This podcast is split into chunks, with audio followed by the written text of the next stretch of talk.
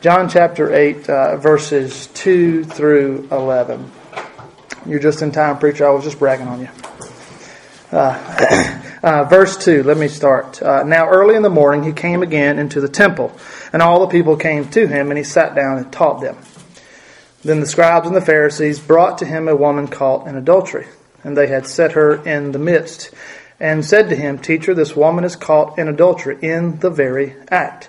Now, Moses in the law commanded us that such should be stoned. But what do you say?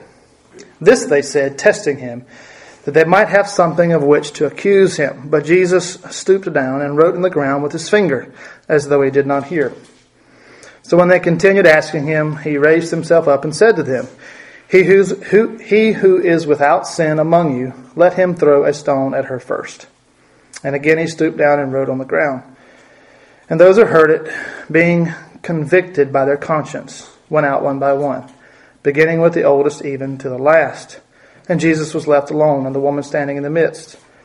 When Jesus had raised himself up and saw no one but the woman, he said to her, Woman, where are those accusers of yours? Has no one condemned you? She said, No one, Lord. And Jesus said to her, Neither do I condemn you. Go and sin no more. Let's pray together. Heavenly Father, we thank you for our time this morning. Father, we ask that you be here with us and Father, be our teacher this morning. Pray that you will bless the preparation that's been done and those who have contributed. And we pray that you will uh, change us today by your word for the sake of your kingdom. We ask these things in Jesus' name. Amen. So before we get into the context or the content of these verses, we need to deal with one issue in particular. Okay, the one issue is this these verses before us do not appear in all of the versions of the Gospel of John. Okay?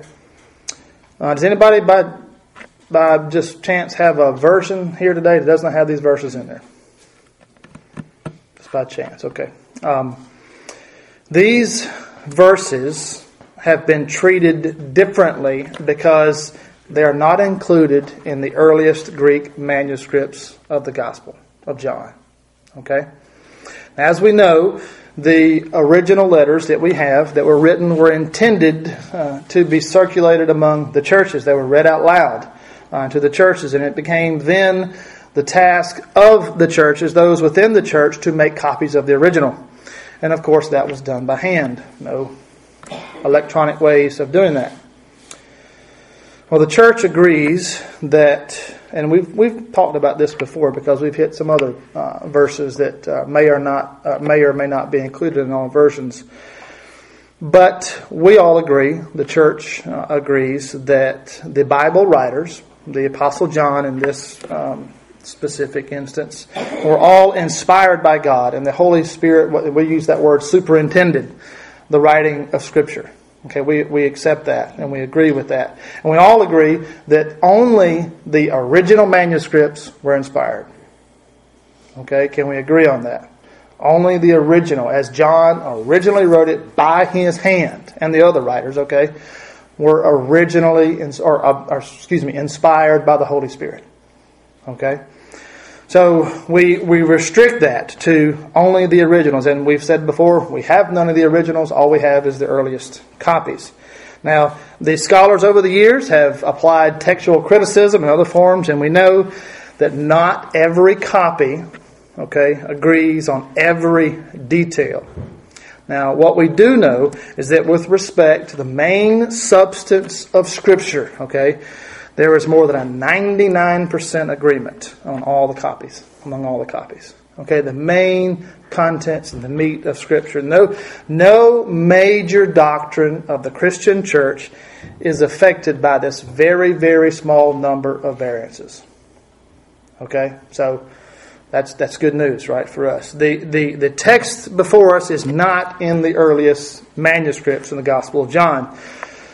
The overwhelming consensus is that among the critics is that it was not a part of the original Gospel of John. At least it wasn't a part of right where it is now, where it's included now. It may have been in a different part of uh, John. At the same time, the consensus among the critics is, and the, the textual critics um, is that this account is authentic. It is apostolic. Everyone agrees that it's apostolic, okay? And then it should be contained in every edition of the New Testament.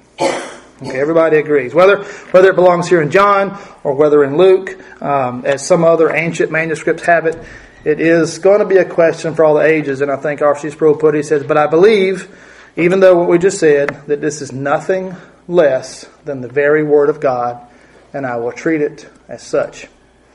So we're going to treat it as such. Uh, and it, just as an aside, um, Sproul mentioned, he said, I hope that when you hear this, what I've just shared with you guys, that you don't start thinking that you cannot trust your Bible. I said, I hope you don't think that because, you know, you hear there are discrepancies. He says, the hope you don't think that you can't trust your Bible. He gave an example. Uh, some people would say, well, we don't have the originals of the Bible, so we can't trust it, right? How do we know that we can be sure that the Bible is the Word of God? Well, he gave a great example. Um, and these folks just came back from Washington, D.C. But in Washington, D.C., I don't know if y'all happened to visit the National Institute of Standards. Did you happen to go by there? It's probably not one of the more flashy places, right? But there is a National Institute of Standards and Technology in Washington, D.C., right? Have you ever, y'all know about this? Has anybody ever been there? I've never been there. Well, uh, among other things, in this place in Washington, D.C., you will find the official yardstick. Okay? An official yardstick. You know, the yard is an American thing, right? Well, in this place is the official, this is the one that everyone else is measured off of. Okay? The official yardstick. So Sproul said, you know, it'd be like if somebody went in and destroyed the place. Okay? And you have no official yardstick. Be like saying, well, we don't know what a yard is anymore. Well, think about that for a minute. Don't you think we have enough copies of a yardstick that we could be pretty confident that we still know what a yard is? Okay, good good example. Okay, uh, and, and, a good comparison on the way uh, Sproul could do it. Well, oh, we'll move on from here. It makes sense about these verses that they do appear here in John's gospel because they have they're talking about and John's describing the same treatment to Jesus by the Pharisees and the scribes as we've seen in recent uh, chapters. So we're told following the events of the final day of the feast, after spending the night on the Mount of Olives, we read in verse 2, John tells us that now early in the morning he came again into the temple, and all the people came to him, and he sat down and he taught them. So all's calm. Jesus is in the temple. He's teaching, and the people are listening to him. Nothing, no ruckus, no confusion. Um, but that was very soon, John tells us, was interrupted by a group of these scribes and these Pharisees.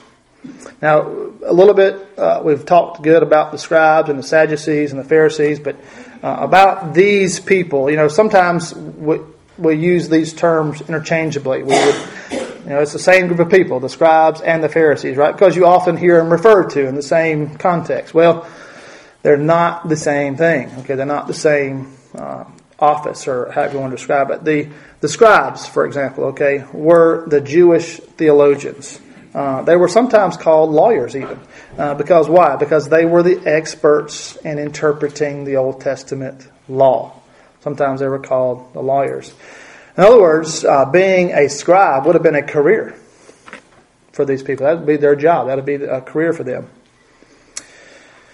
The Pharisees, on the other hand, would probably more accurately described as a party.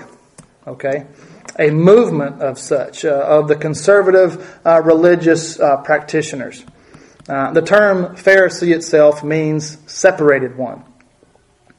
This group, this party of people, came into being, came into existence, and developed during the intertestamental period. Um, and they were committed, as you know, to spiritual, moral, and theological reform. Uh, they had committed themselves to a passionate obedience of the law and were called the separated ones, or the Pharisees. R.C. put it this way he says, They were the Puritans of ancient Israel. Okay, that's the Pharisees.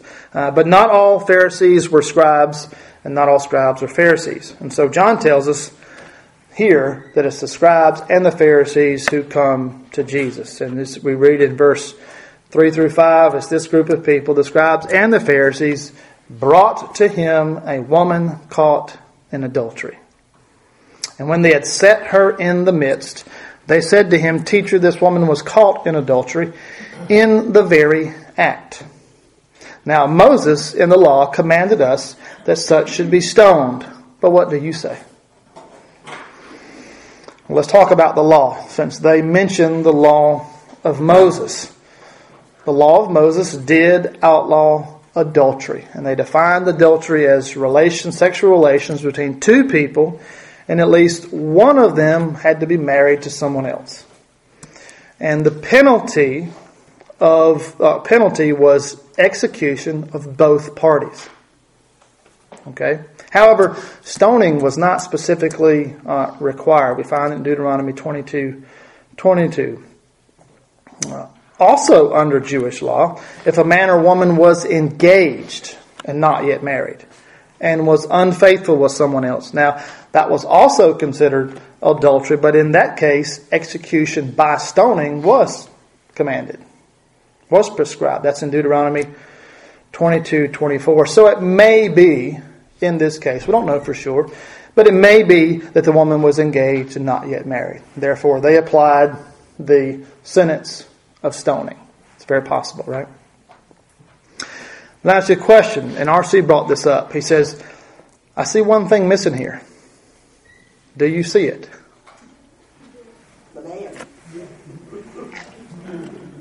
the other party. The law says what? Both parties. John tells us she was, she was caught in the very act. So what does that tell you? He was there. So where is he? So in Pakistan, it worked the same way, Islamic culture, only that if it was a woman caught, all they had to do was make an accusation. I mean, it didn't even have to be true, and the woman would get penalized.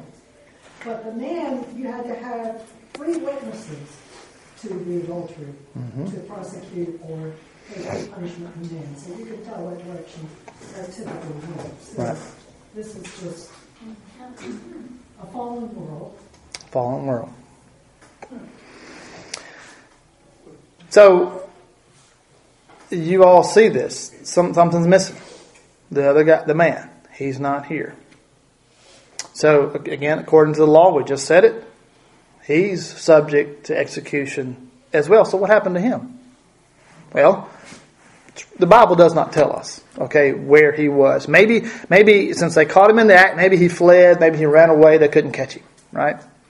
Um, maybe, maybe the woman is being becoming a victim of sexual bias by the Pharisees. Maybe it's possible that the man was known by them and maybe of some such importance and they didn't want to get him in trouble. Okay? All these are possible, and if we're just speculating, we don't really know, right? But what we do know is that the scribe and the Pharisees didn't bring this, this woman to Jesus because they were zealous for the law. John is clear about their motive, and, and Calvin adds here, he says, but their intention was to constrain Christ to depart from his office of preaching grace that he might, that he might appear to be fickle and unsteady. What's John say? John says it in six, uh, the first part of uh, verse six. He says, "They said this. They brought him again. They're not zealous for the law. They said this that they might have something of which to accuse him. They were testing him. So this woman was being uh, being used in an attempt to trap Jesus. They had hoped that Jesus would take a stand against the law, giving them some reason to accuse him. That's why they're here. Now, to whom would they make their accusations? Okay, let's dig a little deeper. Remember, Israel at this time under Roman occupation. Well, the Romans permitted the nations that they occupied, such as this, to uh, have self rule, to exercise self rule. But uh, and they uh, so the ones that they conquered, but they did not allow those nations to exercise the death penalty in capital cases. So if that was to be done, then they had to go through the Roman judicial system. Of course, that's, that is why um, that Jesus was sentenced by who? Pontius Pilate. He was not sentenced by Caiaphas, the high priest. He didn't have that right. He couldn't sentence someone to death. The Roman government had to do that. That's why you notice the difference there, and that's why it was so important. So, so these guys had laid a very clever trap. They thought this thing through. They cared nothing about the woman or the man. This is a trap for Jesus. We got it. We got to figure out a way. I'm sure this was premeditated. They planned this out. Probably knew the woman ahead of time. They probably knew the man. Okay? they probably knew, hey, we like him, so we're not going to get him in trouble, but we're going to get her in trouble, and we're going to trap Jesus. And we got this great trap for him. So if if if Jesus were to say, stone the woman, right? What the law says, then they would do what? They'd go straight to the Roman authorities and say, hey, look, this teacher here is saying we should execute her without going through your system. Well, then the Romans are going to have a problem with Jesus, right? But if Jesus said, don't stone her, then they would run back to the Sanhedrin and say, hey, this Jesus, this Jesus, he's a heretic. He denies the law of Moses. So, in their mind, no matter how he answered, he was going to be in trouble. We got it. We got it figured out. We don't like this man. We hate him. We got a we got a great trap for him. No matter what he says, we got him. He's going to be in trouble with the Romans, or is he going to be in trouble with the Sanhedrin? Sounds like a great plan, doesn't it? So what did he do? What did Jesus do? Well, he did something quite incredible. Second half of verse 6, it says, But Jesus, so they, they've asked him the question. So, but Jesus stooped down and wrote on the ground with his finger as though he did not hear. This is the only mention, by the way, before we get any further. This is the only time in all of Scripture that is mentioned that Jesus wrote anything. This is the only time. We know that Jesus could write, he was literate, but he never wrote an autobiography, he never wrote an epistle. So, why did he choose to write on this occasion? You know, the scene, if you could imagine the scene, um, they're, they're here. Uh, Jesus is teaching. They bring this woman caught in the very act. Some say that, you know, that they, to embarrass her, that they brought her there. If she was caught in the very act, then might not have a whole, whole, whole, lot of clothes on. So they, they might have, this may be the scene, okay? It could be a very interesting scene here, right? But, but so Jesus kneels down, almost like a, uh, Sproul uh, uh, described it as like a, a sandlot quarterback right? He's in the huddle. He sits down on the ground. He's drawing out plays in the sand, you know, like a sandlot quarterback would do. Well, the, so that's the that's the scene. Well, the burning question is, what did he write? What did he write? Now, before we answer that question or attempt to even talk about that question, we need to be very careful careful about speculation. Okay, because John doesn't tell us what he wrote. We don't we don't we don't know, right? We can only speculate. And what Calvin said in his commentary on uh, Romans about speculation, he says, When God closes his holy mouth, we should desist from inquiry. Helpful advice. And Sinclair Ferguson said it another way. I've, I've told y'all this one before. Never ask the Bible a question it is not prepared to answer. It's very good advice, isn't it? Very good advice. But many have speculated over the years, and it's, it's okay to think about it. Um, uh, some say that he was making a reference to the law of God because they were bringing up the law, and he was making a reference to the law of God. Some would see a reference to a practice in the Roman courts when, before the judge would give his verdict, he would write it down and then announce it. Okay, speculation again. Even others say that he was just doodling on the ground to gather some time. Uh, Calvin even uh, said that he was he could have been again this is speculation that kind of building on what Sproul said about dueling on the ground, just basically saying what what what you guys it's not even important what you're saying because you got the wrong attitude. He would just I'm just I'm kind of ignoring you almost. We don't know. Okay, we don't know for sure what he was writing on the ground. And, and, and Sproul went on to say, says his favorite theory, personally, is linked to what Jesus eventually says to them in verse 7. What is his word? Second half of verse 7 he says, he who, who, he who is without sin among you, let him throw a stone at her first. And then afterwards he returned to writing. R.C. said, My guess is that he looked at one of the accusers because he knows them, right? He knows who they are. And on the ground, as he was writing, he wrote down embezzler. Then maybe he looked at another one and wrote murderer. Or perhaps he was even being more direct. Perhaps he was writing names of women Elizabeth, Mary, Sarah. Perhaps he was being even more direct because he knew their hearts and he was showing them instances of the same sin in their own very lives. It's very possible, isn't it?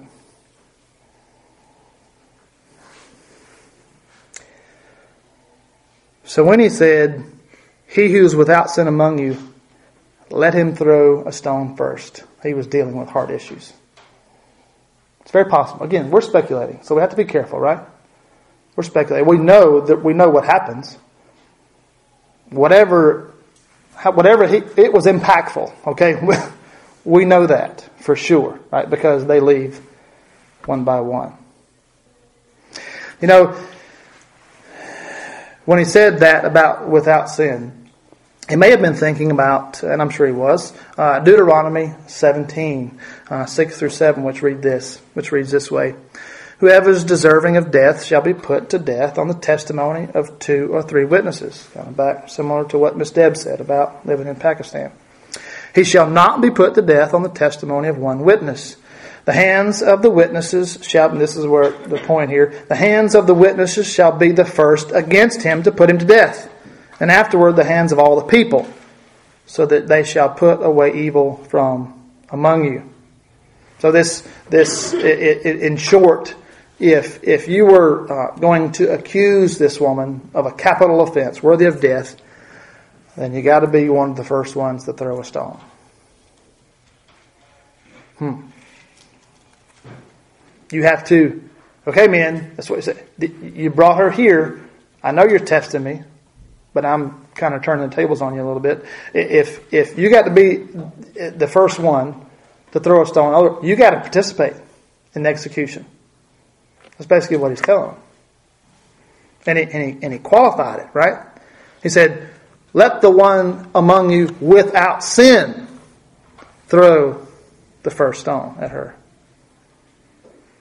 Now, in qualifying this, he, he was not trying to destroy the Jewish system of law. Okay? He was not trying to do that. What he was doing is addressing the heart issue of these people. They were bloodthirsty. They wanted to shame and to punish a person who had fallen. They were ready. Justice. Justice must be served. In other words, they had no concept of the grace of God. No concept at all.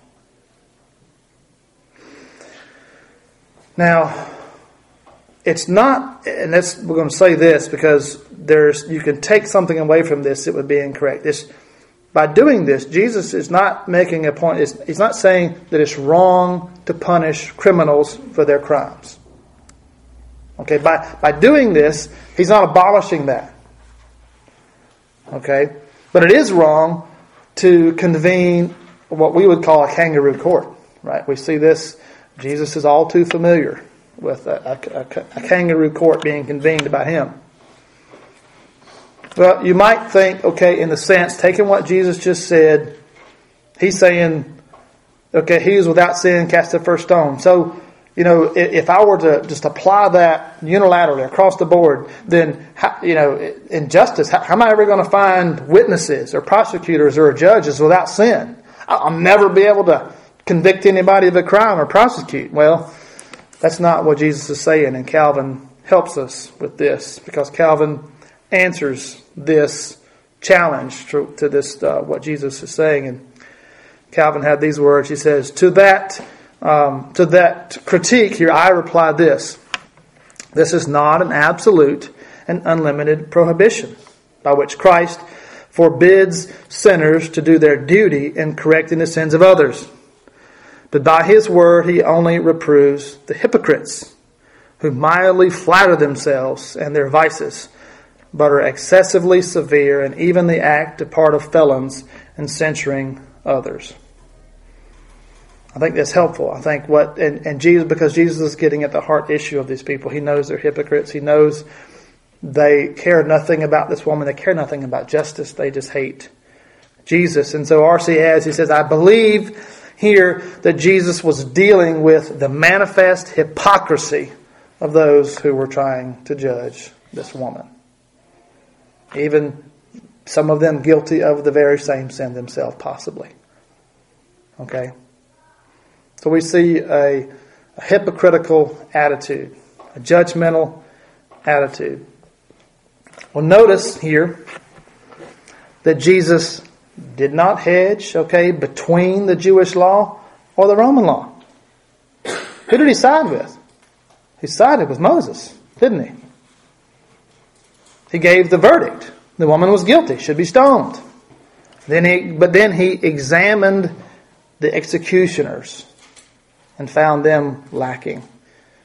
Among the qualifications that he gave, who is the only one who is now qualified to throw the first stone? He himself. He is the only one without sin. He disqualified every one of them.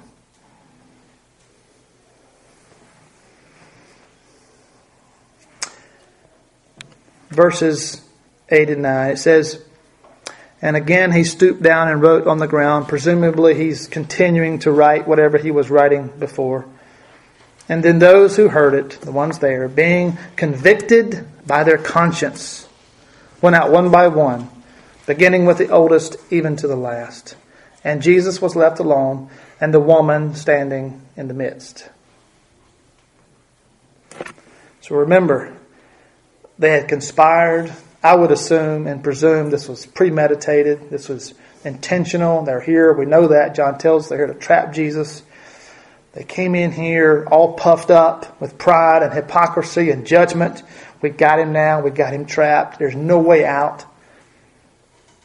And every one of them, with this in their mind, they come to trap Christ, but they've had the very consciousness of each one of them have been pierced by Jesus' words.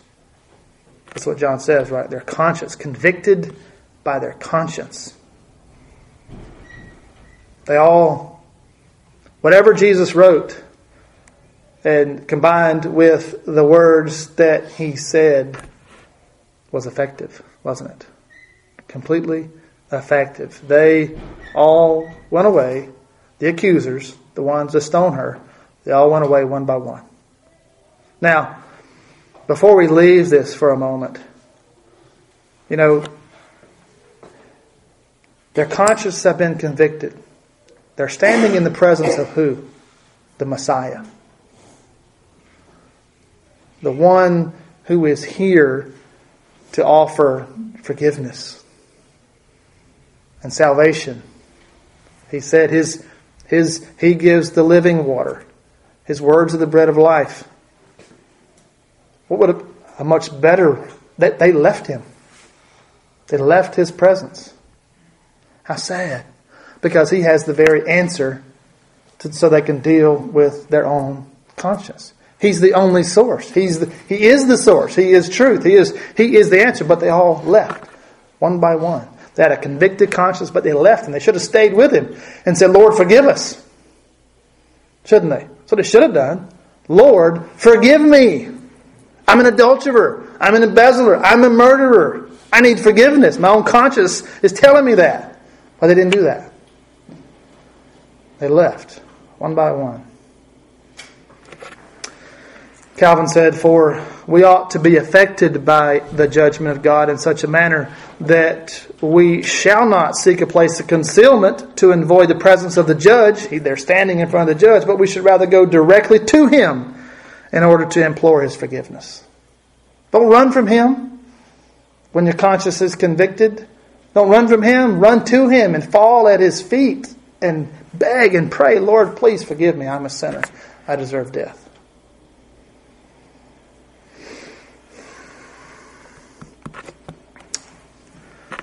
Verses, uh, let's continue, verses 10 and the first part of 11.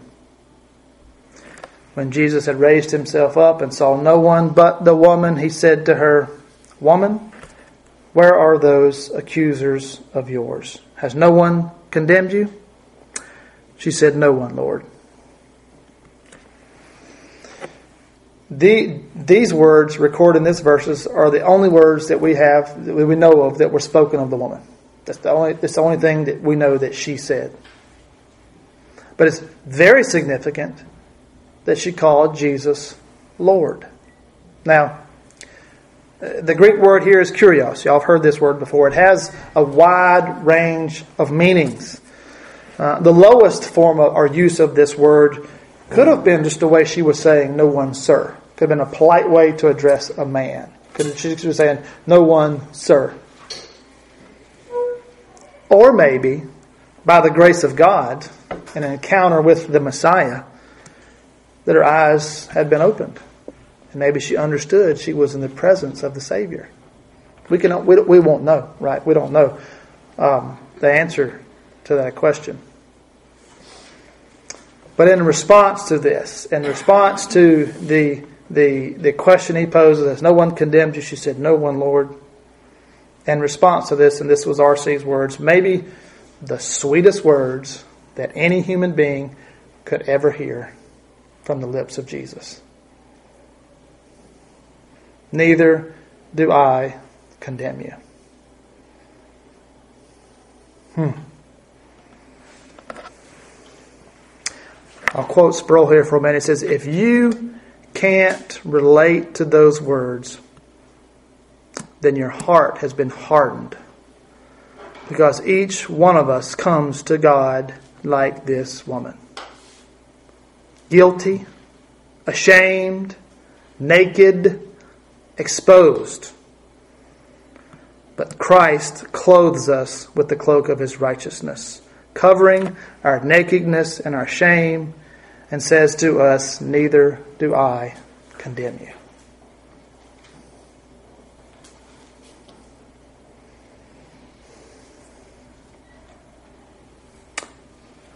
Then what?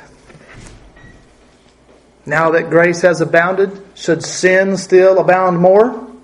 I'll repeat with me the words of Paul. No, absolutely not. May it not be. What did Jesus say in the last of verse 16? He says, Go and sin no more. In other words, to the woman, don't do this anymore. You need to leave this life behind. You need to walk away from this. You need to put this behind me. You don't stand here condemned. You stand here forgiven. You can be forgiven. You can lead a new life. But you have to leave this behind. This is not a do whatever you want, I'm going to forgive you, is it? That's not what Jesus is saying. Jesus is not teaching some cheap grace where, oh yeah, I'll just forgive you. Just keep coming back. All I got to do is ask Jesus for forgiveness. I don't have to worry about changing my heart or my lifestyle or my motives or my words. He's just going to forgive me every time I go back to Him because that's what He does. There are some people who think like that, aren't there? That is not the grace that's taught in the Bible.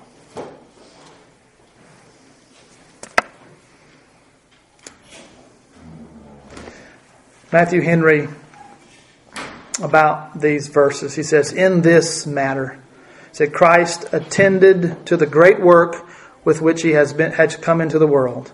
That was to bring sinners to repentance, not to destroy, but to save.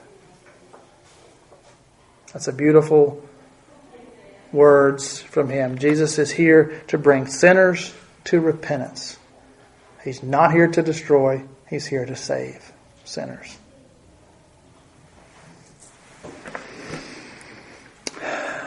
Any uh, questions or any comments about this lesson this morning?